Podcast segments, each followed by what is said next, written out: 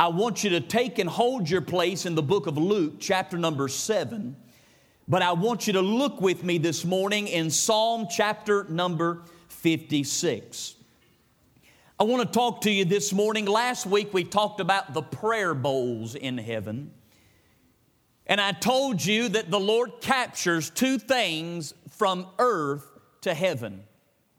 He captures our prayers, but this morning I want to talk to you about God's tear bottle in heaven. This morning in the, on the platform, and I'll get them to put it up on the screen so that you can get a, get a good glimpse of it. This is a first century tear bottle. I bought this from an antique dealer in the Holy Land in Bethlehem two years ago. And this is a tear bottle they found from the Roman era. It's made out of a, a, certain glass ceramic that, that the Romans were famous for, and it was actually dug up about 20 years ago. And so this morning, when we talk about God's tear bottle, that is kindly an illustration of what we're talking about. The Bible says in the book of Psalm, chapter 56, and verse number 8, the 56th Psalm and the eighth verse. David is writing here and he says this Thou tellest my wanderings, put thou my tears in thy bottle. Are they not in thy book? David is the writer of our psalm, and David gets here to Psalm chapter 56, and he is fleeing and running away from King Saul. Saul is like a madman going after King David, and he catches uh, King David unawares one day. And so, David, in a haste, has to flee into the land of Gath, which is the land of the Philistines. He gets down there, and King Achish, the king of Gath, he says, Is this not David? The one that has slain thousands of Philistines, and in a moment, Achish, the king of Gath, tries to capture David. And so, David, the Bible says, he has to act like a madman, and he has to, the Bible says, he, he acts like a crazed man. He starts putting spit in his beard to make King Achish think that he's lost his mind. But David is going all over the place. And in verse number eight, he says, Thou tellest my wanderings. The word tell there, it means to be a secretary. He said, Lord, you are like a secretary. You're writing down my wanderings. That means exile, my casting away. He said, God, you're like a secretary. You know every single time I feel like it's all falling apart. How does God tell and record and rehearse David's wanderings? He says two ways. He says, first of all, you put my tears in your bottle and number two, you write them down in your book. David said, Every time life has turned left and right, God, you put my tears in your bottle. Brothers and sisters, I am an old fashioned leather lung country preacher that doesn't have a whole lot of smarts, but I do have one understanding of this book that God is not in the habit of wasting words. And therefore, if He put it in this book, then it's meant to be put there for a reason.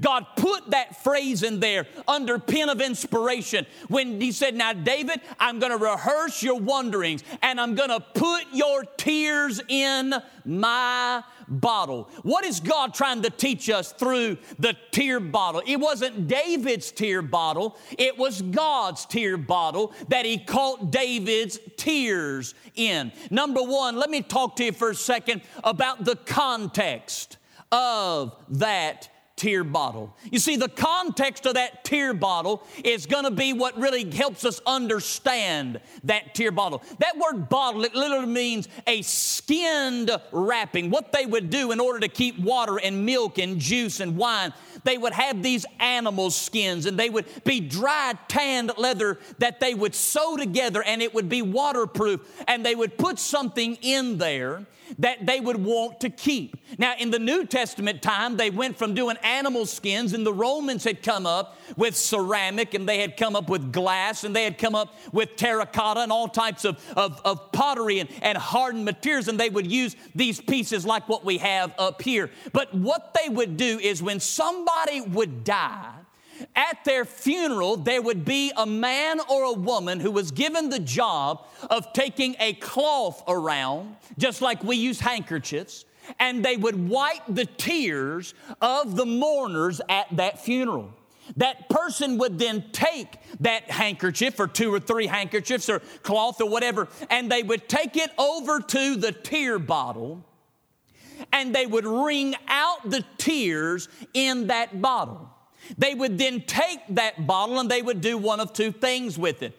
In Jewish times and in Jewish culture, they would take that tear bottle and they would put it inside of the tomb of that person that had died.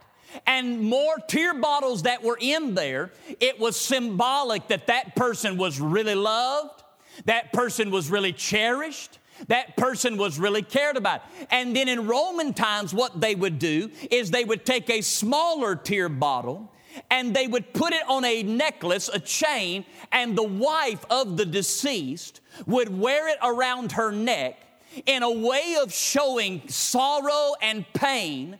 And what it was saying is, You will forever be in my heart until we meet again. Now, brothers and sisters, we do that in a lot of different ways. We'll put lockets around our neck. And then some people, I was over there baptizing one time in the Jordan River, Terry, and, and a man came down into the water and, and he was crying and he was weeping and he got down in the water and, and I was rejoicing. We were baptizing people and I was dunking them down and I, they were coming up and dunking them down and coming up and dunking them down. And before he, he said, I got to say something.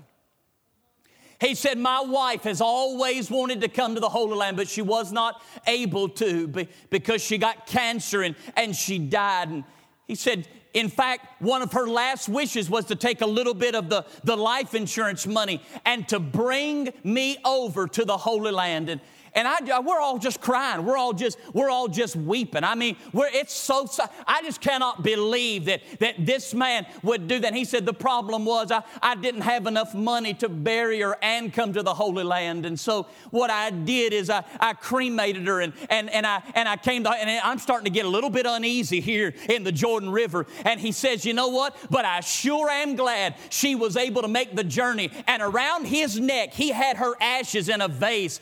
And he said, now, preacher, baptize us both. I said, No. He said, Why not? I said, Buddy, that thing's held in with cork. And if that cork pops out and her ashes start floating near me, I'm going to gag a maggot right here in the Jordan River. But we do those kind of things, and, and you know exactly who I'm talking about in that Jordan River. And listen, yeah, we do those kind of things, and we, we try to keep mementos, and they would do that in a tear bottle. Brothers and sisters, what David said is, Lord, evidently in heaven, God has some sort of tear bottle that whenever the saints of God are going through trials and tribulations and brokenness, God has got a way of showing those people that you are not suffering in vain. You are not going through this trial alone. For I, the Lord, capture your tear in a bottle. That taught me number two in a trial. We understand the context of that bottle, but number two, that teaches me the closeness of a tear bottle. Now, I'm not the smartest thing that has ever walked the face of the earth, but I'm not the dumbest thing either. And it teaches me that if God is the one capturing my tears, He cannot be far away when I'm crying. You see, a lot of times we go through these trials and these tribulations, and that's when we feel the furthest away from God. That's when we feel like the Lord is not answering our prayers. That's when we feel like nobody cares and, and God Almighty, the very one that I need, has gone far away. When I buried that husband or I buried that wife or I took that child down to the grave or I was in that hospital bed or I was going through that chemotherapy or, or me and my little kids didn't have enough and I cried myself to sleep at night and I lifted up my eyes to the heavens and I lifted up my voice and I said, My God in heaven, heaven if you could just move. Oh God, if you could just work. And it felt like God was 10,000 miles away and it felt like nobody cared and God was not near at all. What God is telling us through David is that God was not a thousand miles away. In fact, He was so close to you and I that He took the holy tear bottle in heaven and He said, I am nigh when you went through that trial. That's what the tear bottle teaches. There's a closeness can I ask you a question? Why can't we feel God when we're in those places? I have no idea. I don't understand why you don't feel God. I can't figure it out why we don't have that close feeling. But we are either going to trust in our feelings or we're going to trust in what the Bible says, and that He said, I will never leave thee, I will never forsake thee. Never means never in English, never means never in Greek, never means never in Hebrew, never means never in Spanish, never means never in German, never means never in Japanese. I don't speak Chinese, but I'm pretty sure never means never in Chinese as well. There is not one trial, there is not one battle, there is not one sorrow, there is not one issue, there is not one thing that you and I ever go through that the God of heaven is not so close that He captures our tears. Number three, that tear bottle, it shows me the concern that God has. Can I show you something? In verse number eight, it says, Thou tellest my wanderings. Put thou my tears in your bottle. Are they not written in your book? It seems to give the, the, the, indication that as a secretary, what is a secretary's duty? It's to make sure that the minutes are written precisely. It is the job of the secretary to make sure not one detail is left.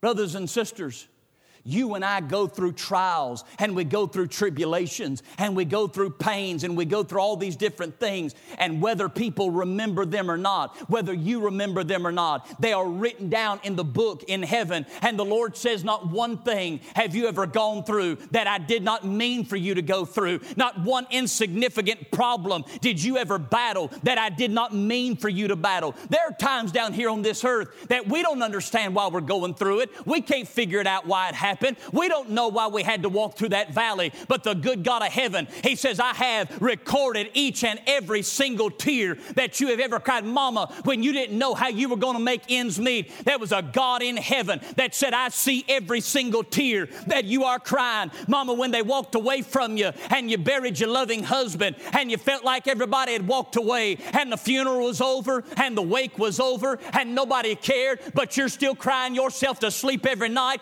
and your friends don't understand in your family, God says, I still care. And I see every time that a tear comes down your face, I see every time that a tear streams down your eyeball. Honey, there's never been a time on an altar, there's never been a time in a car, there's never been a time walking or talking or singing or shouting where a tear flowed down the face of a child of God where he doesn't say, I notice that.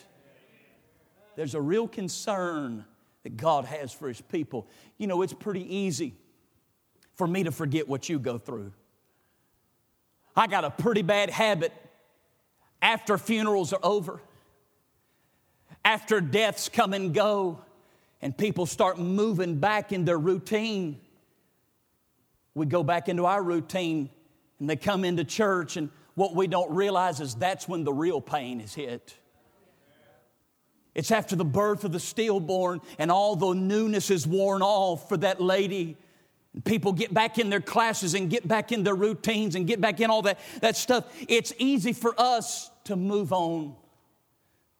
But God says, when everybody else has moved on, you're crying in the middle of the night. He says, I see that tear. And God takes the tear bottle. When mama's walking, he says, I see it. He catches every tear. You see, you cannot fathom how much God actually cares about you. You cannot wrap in your head how much God actually cares about you. You cannot even understand how much God actually cares about you because in heaven right now, with your name written on it, the God of eternal glory sees the pain of your heart. He sees when those anniversaries roll around and tears flow down your face. He sees when birthdays come and the tears flow down your face. He says, I know that nobody else pays attention, but the good God of heaven upon the throne in glory, He grabs the tear bottle steps down over the ivory banisters of glory, condescends down past the Milky Way, steps into our atmosphere, and he says, I see, cry, baby. I cry, my little child, because I care.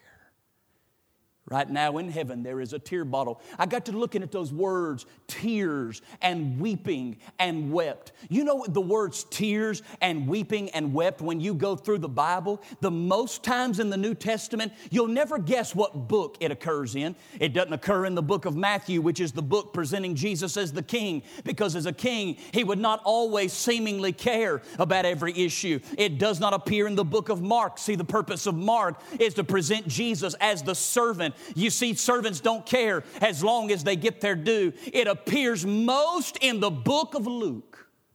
Do you know why? Because the purpose of Luke's gospel is to present Jesus as a man just like us. One that cares about what we care about. A man that was burdened with what we're burdened with. Isn't it amazing that the book that presents him as somebody just like me and you presents more about tears. Isn't it a hard thing when you feel like you've got to hide your tears? Isn't it a sorrowful thing when you feel like if people see how you really feel on the inside, they won't like there's a God in heaven that says, I know exactly what you, you know, tears are not a, a language that people don't understand. All throughout the Bible, people have cried. You see, Abraham cried whenever Sarah died. We find that David cried whenever Absalom died. We find that Jesus cried over Jerusalem. We find that Mary and Martha cried at the tomb of Lazarus. We find that Jesus went down the shortest verse in the Bible. It says that Jesus cried at the tomb. In the New Testament, the church cries whenever Paul leaves them. Tears are a language that every single one of us have to deal with. And if we don't think that God cares about it, I want you to walk out of this place right now and say, I know people may not care, but I know my God cares. You look in the book of Luke, and I want you to turn now to Luke chapter number seven, and I want to take you on a little tear journey and follow the tears as the Son of Man because it says three different times in the book of Luke. Now, it talks about weeping and tears, but it says three different times in Luke's gospel when he saw their tears. He was moved with compassion. The first time that God sees tears and tears get his attention is in Luke chapter 7, verse number 12 and 13. Jesus is moved by the tears of a fearful widow. Luke chapter number 7, verse number 11 and 12. The Bible says, and it came to pass the day after that he went into a city called Nain, and many of his disciples went with him, and much people. And when he came nigh to the gate of the city, behold, there was a dead man carried, the only son of his mother, and she was a widow. Much people of the city was with her. And when the Lord saw her, he had compassion on her. What did he see? What did he tell her not to do? Weep not.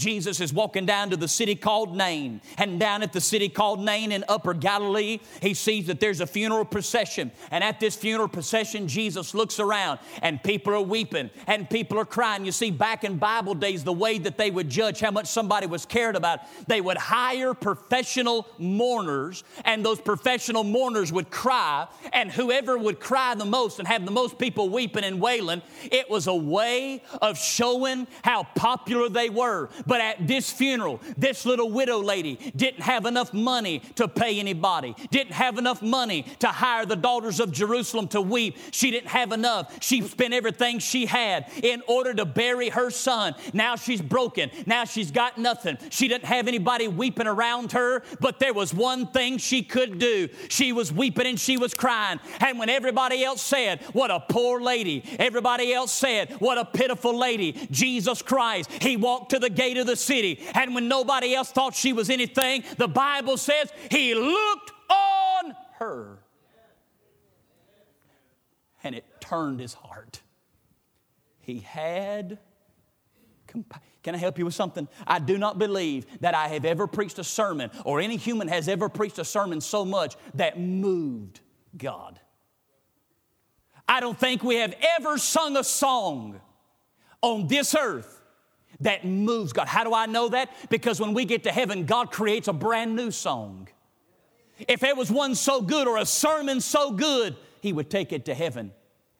But there is something that grabs a hold of the heartstrings of God Almighty it's when somebody is afraid. You see, this woman, she's a widow, therefore she doesn't have a husband, and now she doesn't have a son. And as a widow woman in Bible days, she's got nobody to provide for her. She doesn't know what tomorrow holds. You know what the city of Nain, do you know what that word literally means? It means beautiful. You see, there's a play on words there. What was supposed to be beautiful was actually broken. What was supposed to be attractive was actually atrocious. You see, that's the way sometimes our life can We think this marriage was going to be a beautiful thing. We think raising this child was going to be a beautiful thing. We think going to that assembly was going to be a beautiful thing. We think that relationship was going to be a beautiful thing. We thought that job was going to be a beautiful thing. We thought that decision was going to be a beautiful thing. But life has a way of taking that which we thought was beautiful and turning it upside down on its head. That same child you thought would bring joy to your life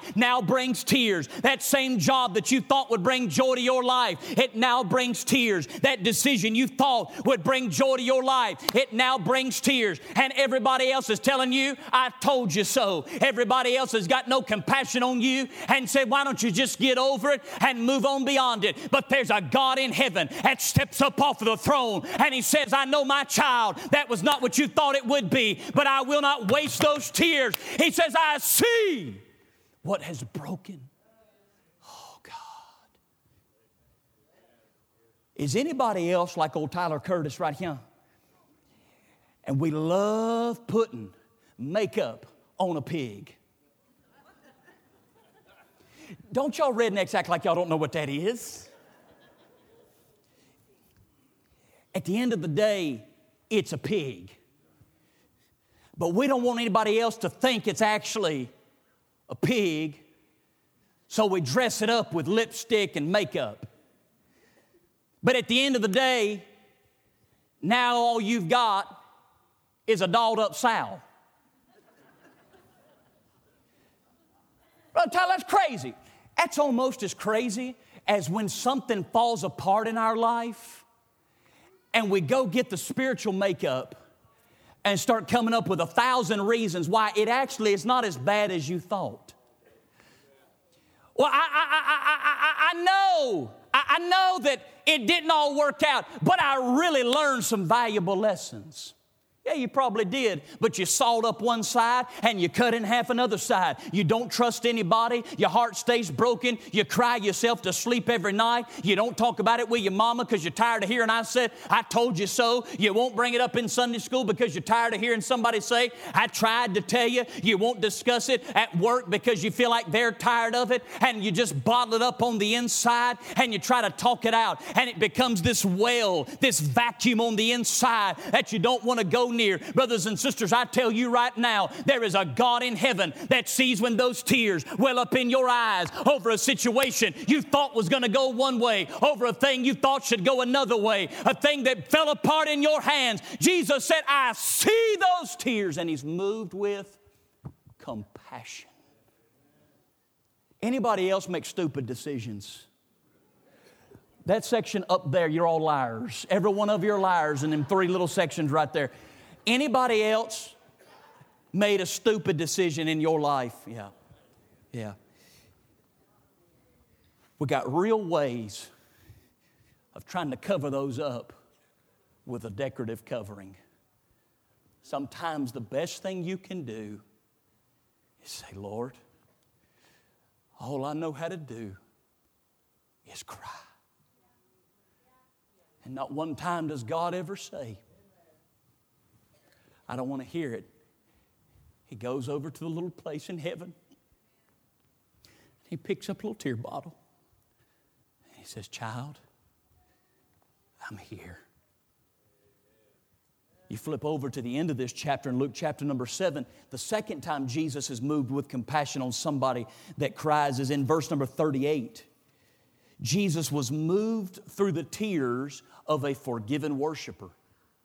Jesus is in the house of Simon the leper, this man that has been healed, and everybody is sitting around talking to him. And all of a sudden, in verse number 38 of our chapter, the Bible says, This woman takes an alabaster box. She breaks that alabaster box open, and here's what it says and stood at his feet behind him. What was she doing? Weeping. And everybody else, they look at her and they say, Was this not a waste of money? But watch what he says in verse number 40. Let's look in verse number 44. And he returned to the woman and said unto Simon, Seest thou this woman? I entered into thy house, thou gavest me no water for my feet, but she had washed my feet with Why would she do that? Jesus looks at this woman, and this is what he says to that woman. He doesn't say, Great job. He doesn't say, Hallelujah. He doesn't say, Fantastic. You know what Jesus said? He says, Daughter, thy sins be forgiven. Who was this woman? She was a wretched, rotten sinner. And you know what she did? She said, I can't believe somebody like him loves somebody like me. And Jesus said, Cry, baby. Cry. Can I tell you what is wrong with the modern day Baptist church? We have forgotten what we really deserve.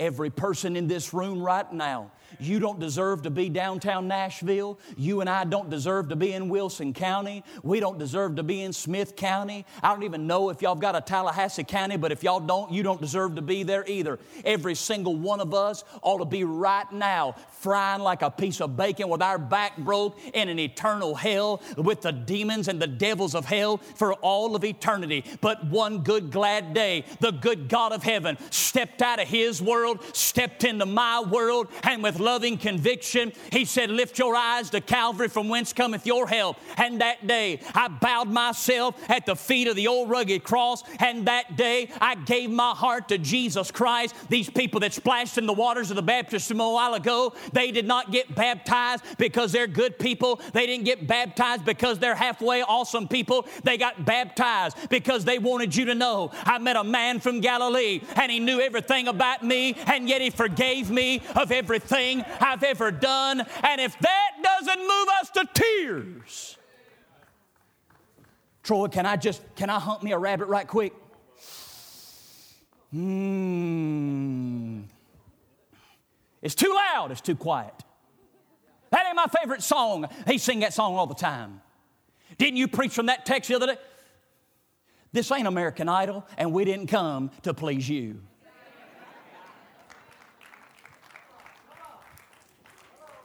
You remember when you first got saved? I'm making people uncomfortable right now. Well, buckle up, buttercup, because it may get worse before it gets better. Do you remember when you first got saved? I mean, you went to the Hokey Poke Baptist Church. You had a one armed piano player. You didn't have anybody that could play the organ. Man, they got in there and all they could play were three chords. Everything was in three chords. You went from G to C to E, from G to C to E, from G to C to E. And if she was feeling real happy on Easter Sunday, she would throw in there a D minor. You had no idea. All you knew is when they got up there and sang, He Touched Me. You remember that day when Jesus got a hold of you. You didn't care if they sang it every Sunday, you didn't care if they sang it every service. You were just glad that you'd met the Nazarene and He knew everything about you and He forgave you your sin. But now something happens to us. We feel like church is about us. We feel like the assembly is about us. We feel like the music is about us. We feel like the preaching is about us. If it ain't the way I like it, I don't really appreciate it. Honey, let me remind you right now the only thing that pleases God is not how we sing, it's not how we preach, it is how we have a grateful heart to Him, knowing that we could be in hell right now. Honey, you come into the sanctuary and I see these little ladies raising their hands. They're just glad. Honey, it doesn't matter if Troy's singing Amazing Grace, it doesn't matter if Troy's singing This Is Amazing Grace.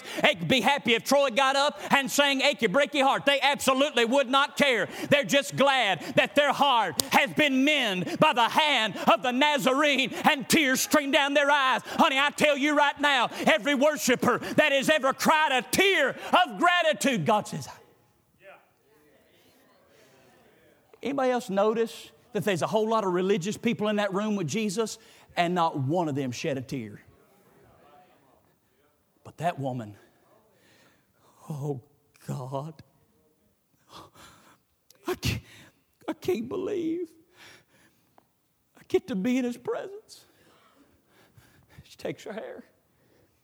Can't believe I get to touch His feet. And Jesus said, This got my attention. Beloved, you have never one time lifted your hands up in worship, never one time cried a tear of gratitude that God would save your soul when He said, I see. This morning, you've never been saved. You've never put your faith and trust in Jesus Christ. I don't care where you're sitting, I don't care who's beside you. Right now, the holy God of heaven is right a tear bottle with your name on it, knowing you ought to be in hell right now. But the Lord lets you come on a beautiful Sunday morning into the house of God and listen to the word of the living God and the fellowship of the saints of God. Ladies and gentlemen, you ought to be in hell right now. I'm not a scare tactic preacher, but I am an honest preacher. You could be in hell before the day is over. I'll tell you what I'd do. I'd get up out of my seat, I'd find my way to an old fashioned altar and weep my way to Calvary, knowing that a holy God like Him would save somebody like us. He says, I noticed. But number three, we've got to go to chapter eight, and I'm out of here. I'm done. I'm through. I'm gone. Number three, the last time you see tears in Luke's gospel that get Jesus' attention is over in chapter number 8, verse number 51. Chapter 8, verse number 51 and 52. Do you remember the story of Jairus and the woman with the issue of blood? Chapter 8, verse number 51, the Bible says, And when he came into the house, he suffered no man to go in save Peter and James and John and the father and the mother of the maiden. And all wept and bewailed her. And he said, What? Weep not. Here's the story of a man named Jairus. He is the man who is a faithful worker. Do you know the third person that gets the attention of God? It's the tears of a faithful worker. You see, what happened that day in that story is Jairus has got a sick daughter and he goes down to get Jesus. And I mean, son, he grabs hold of Jesus and he says, Lord, please come to my house. My daughter is sick and yea, nigh unto death. He says, All right, I'll go. And he gets down. And the Bible says the people start crowding around him. And a woman comes through the crowd with an issue of blood and she grabs the hem of his garment. And Jesus turns to her and says, Who touched me? You know, here's the funny part of that story. While everybody's trying to figure out who grabbed his garment, one man doesn't care. His name is Jairus. You know why? He doesn't care who touched Jesus' garment. He just wants him at his house. But Jesus stopped. Have you ever felt like Jesus stopped on you? You needed him and things were moving in a direction, but he just stopped. And they get down to the house and she's already dead. And they start crying. Jesus said, I see those tears. I got you. But weep not, because your tears are not for nothing. Can I show y'all something? If you promise not to think I'm making it up. I mean, I got this while ago and I had battled with this all weekend. I didn't understand. I didn't understand. Lord, of all the people in the world that you would allow to cry, why would you allow Jairus to cry? Can I show you something I just saw in the office if you don't think I'm crazy? If you think I'm crazy, just sit there and smile at me so I don't think I'm crazy. Can I show you something? In verse number 48, Jesus is speaking to the grown woman with the issue of blood. Notice what he said, calls her in verse number 48 daughter. Verse 48, he said unto her, daughter. Now look over in verse number 54. We're at the house of Jairus, and you've got a child dead on the bed. What should Jesus call her? Daughter? Am I making this up? Wouldn't you think he would call her daughter? Verse number 54 And he put them all out, and he took her by the hand and called, saying, Maid. That word in the Greek, it literally means a grown servant, one that nobody cares about. Can I ask you a question? Why would Jesus call the grown woman with the issue of blood daughter, but he called the dead child maid?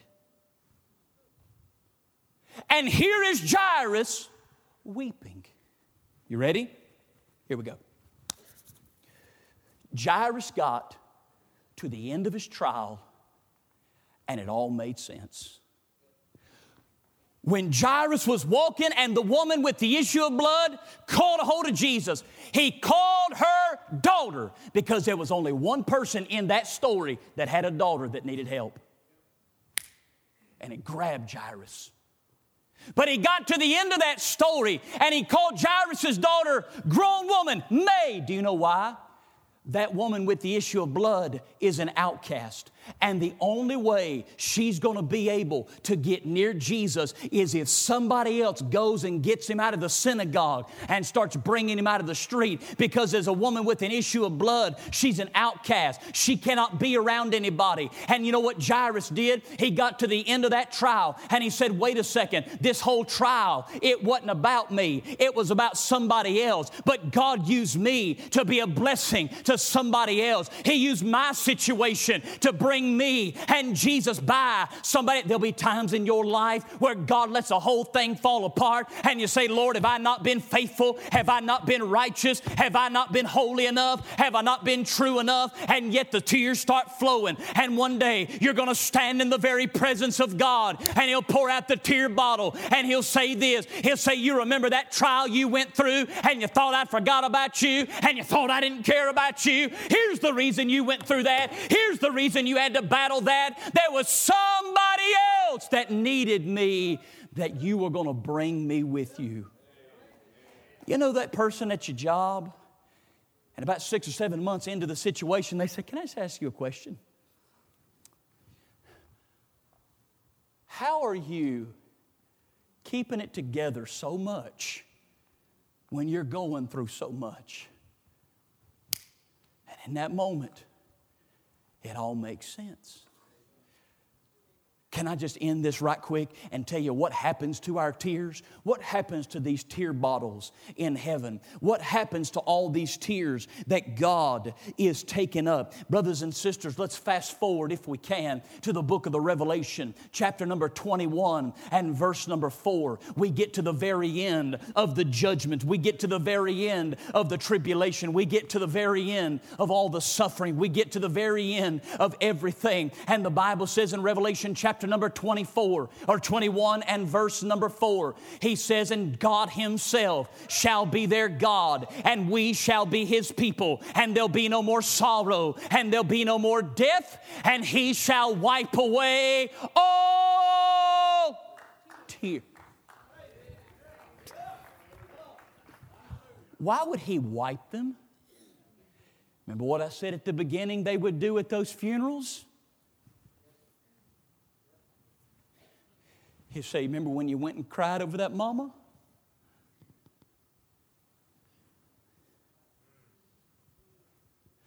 You remember when you cried at that cemetery? Remember when you didn't understand that trial? And what are we going to do with those bottles? We'll take them.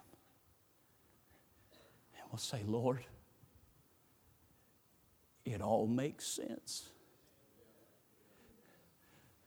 Worthy is the Lamb that was slain. You've never cried a tear God didn't care about.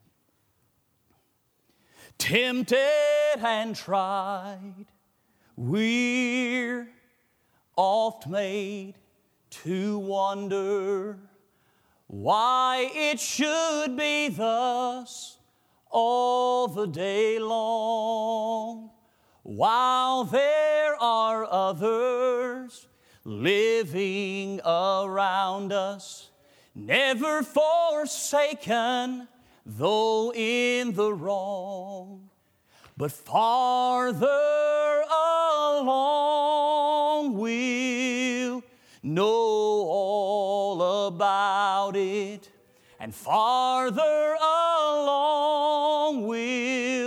understand why. So cheer up, my brother, live in the sunshine, and we'll understand it all by and by. I love this last verse. When we see Jesus coming in glory, when he comes from his home in the sky, then we shall meet him in that bright mansion. We'll understand it all by and by. Sing it now and farther